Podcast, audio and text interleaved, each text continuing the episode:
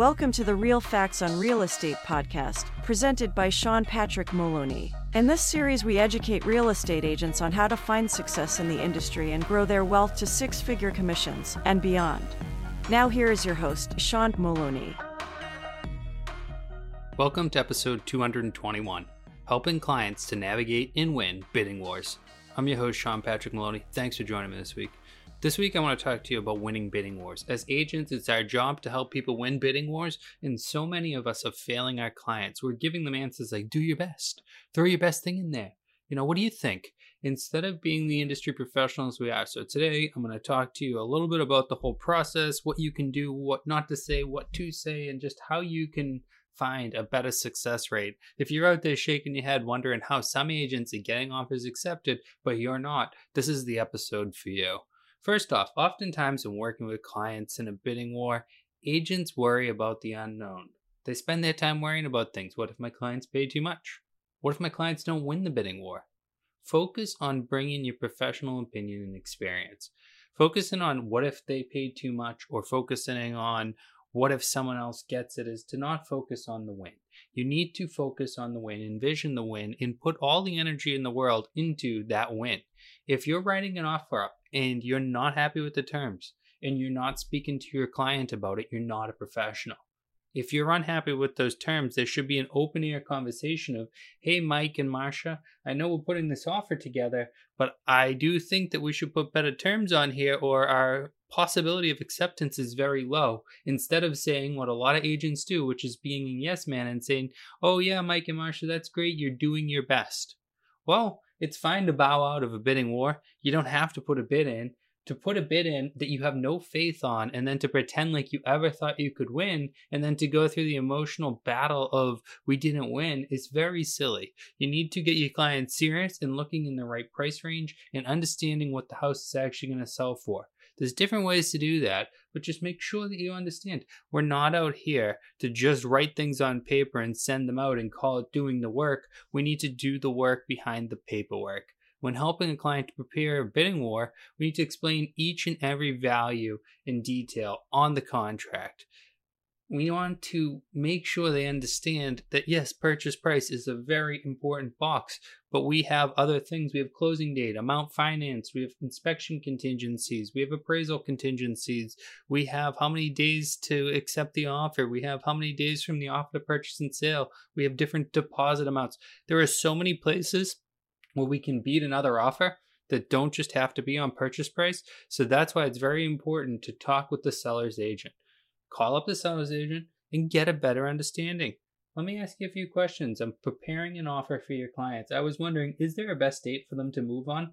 Why? Well, think about this, right? Say someone offered me 500,000 for a home and someone else offered me 495,000. It's very easy to say take the 500,000, but what if I told you the 495 told me that I can stay for 5 more weeks and I can look for my next home?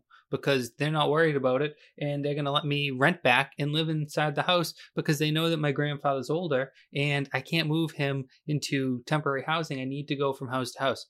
I'm going to take that 495, right? Because that other agent did the recon, found out what was going on in the person's life, found out about grandpa, realized, hey, guys, we don't have to pay more money. We can simply just let them stay in this house for a little while longer, which is really going to improve our odds of getting the win. He didn't know about the other bid price, the agent who created that offer, but what they did know is by improving all the terms, we could possibly win, not just by worrying about purchase price. Because I'll give you another example. If you just throw a huge purchase price out there, but then you make it subject to an appraisal, the agent already did a CMA. They've already chosen the price based on what they thought the market could bear. And now you've done a huge overbid, but with an appraisal thing saying that the property must appraise at or above purchase price they never asked you to pay that much money. When you go in a bidding war and you're going to go way over asking, to put an appraisal thing on there is basically to leave a hatch door out, a hatch door out of the offer, because when you have an appraisal contingency, you can walk away with your deposits if it doesn't appraise. And when is that that that happens? Somewhere in the two to five week range from when we originally started, which means lots of lost time, lots of lost energy.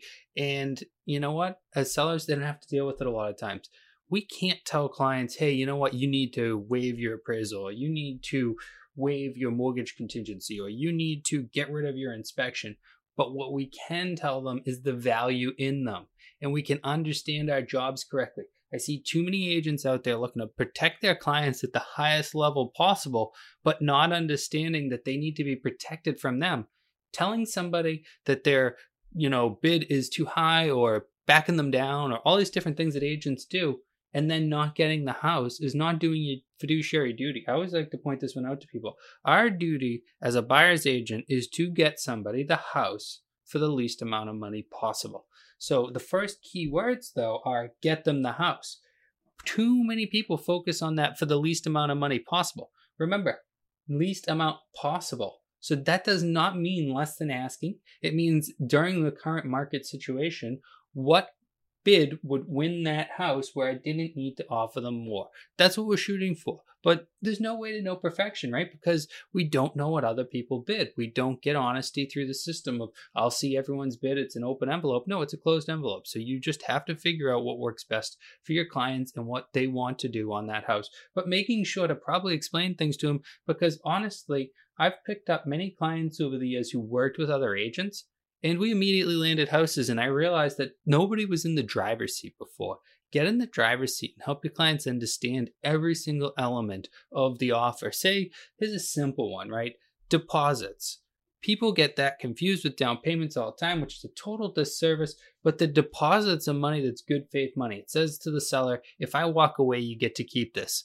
On line eight, in the Massachusetts Association Realtor contract to purchase, it says that it is the seller's sole remedy to take the deposit if the buyer defaults on their obligations. So this means they can't sue you. So this means when you put only $1,000 down and then maybe 200 or 500 or maybe you don't even put any money down on the second one, you're not putting a deposit down there. Well, guess what? Without the deposit, the seller has no faith. So they might accept an offer with less monies, but more surety that they know the person's moving forward. Because if a buyer has no skin in the game, the seller is worried what if they walk away? So it's very, very important. When working to figure out a purchase price, though, make sure to look at the market data for what's happened locally understand that as an agent, we go back to the data. We look at, okay, all the houses are normally listing at this price, they're selling at that price. That means they're going for 3% over or 5% over. In order to win this bid, we want to go 6% over. In order to maybe win, maybe we go 5%. If you really don't care, let's go 3% over and let's put in an offer. Give professional advice like that but realize every bidding war is different. Pay attention to everything, including going to the open houses, looking how many other bids are there, what else is going on, because you always have to sharpen your pencil because every single bidding war is its own unique thing. Guys, winning in bidding wars takes great training and constant attention to detail. You guys have it. I can tell you're listening to the podcast. Make sure to pound that subscribe button so you can hear more in the future, and I look forward to talking to you next week.